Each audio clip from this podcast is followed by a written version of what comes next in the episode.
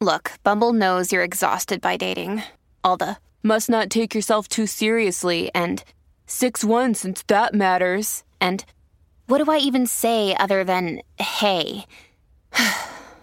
well, that's why they're introducing an all new Bumble with exciting features to make compatibility easier, starting the chat better, and dating safer. They've changed, so you don't have to. Download the new Bumble now. Imagine you've been married for 10 years, and then your wife tells you that she has had three affairs, each of them lasted three years, and the last one has lasted five years, and it's still ongoing. Or maybe you discover that. Okay?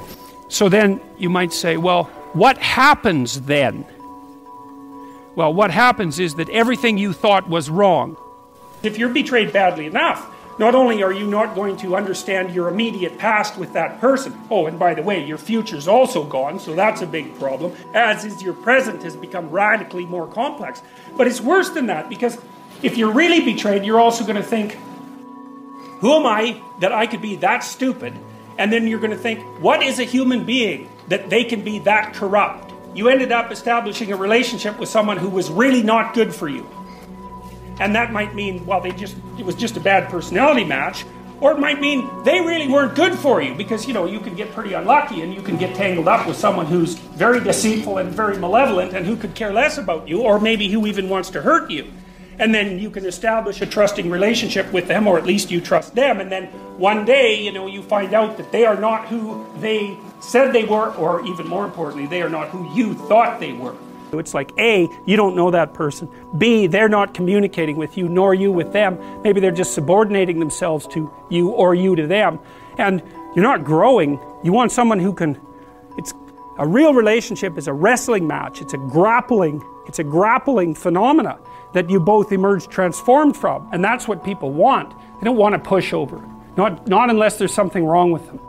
Know, a narcissistic person who never wants to be challenged will want a partner who does nothing but deliver exactly what they're told to deliver, but they will mistreat them beyond belief.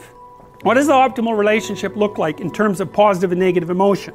You might say, well, utopia, nothing but positive interactions. It's like, no.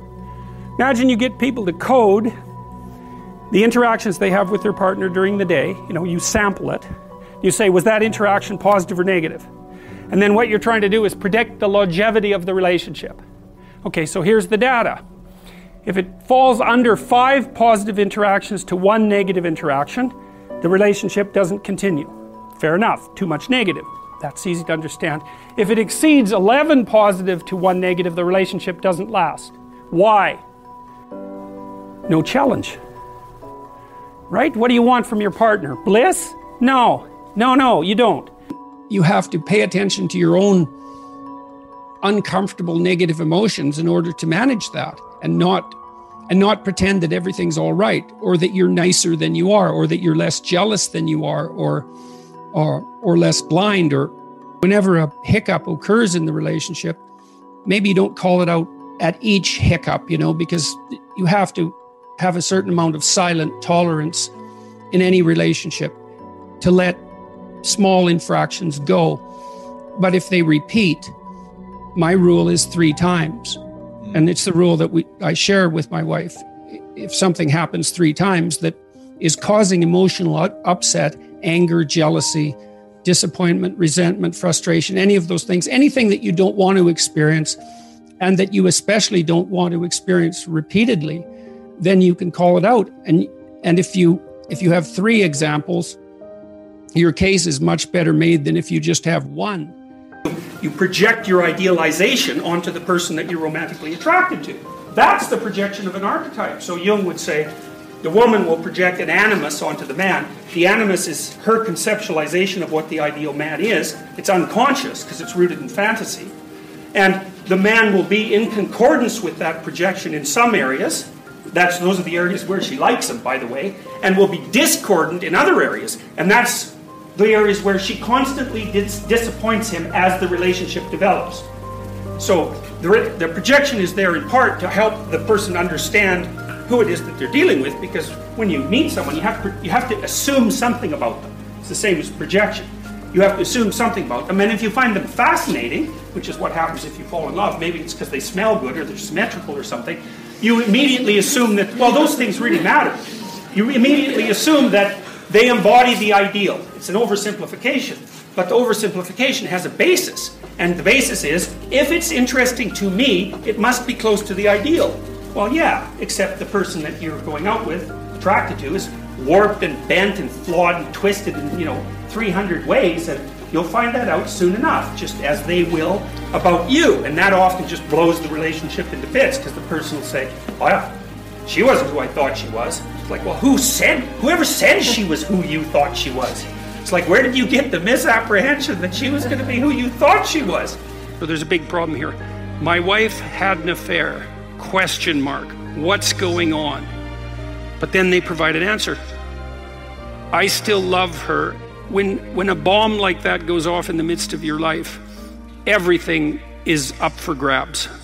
And so to immediately say, I still love her, it's like, yeah, maybe, and maybe not. And if that's all you feel, well, then that in itself is definitely a problem and also might be key to why it happened to begin with, because you appear to be the sort of person who can be stomped on pretty damn hard and not object. I think modern women don't really understand about men. They don't understand that at least to the degree that males are uncorrupted and, and not bitter because of being rejected, they're doing everything they can to kneel before the eternal image of the feminine and try to make themselves worthy. That's the chivalry story, right? That's what you should encourage in your partner. A large, very large number of my clinical clients, but also young men I've talked to in general, are absolutely terrified of women because they're terrified of being rejected.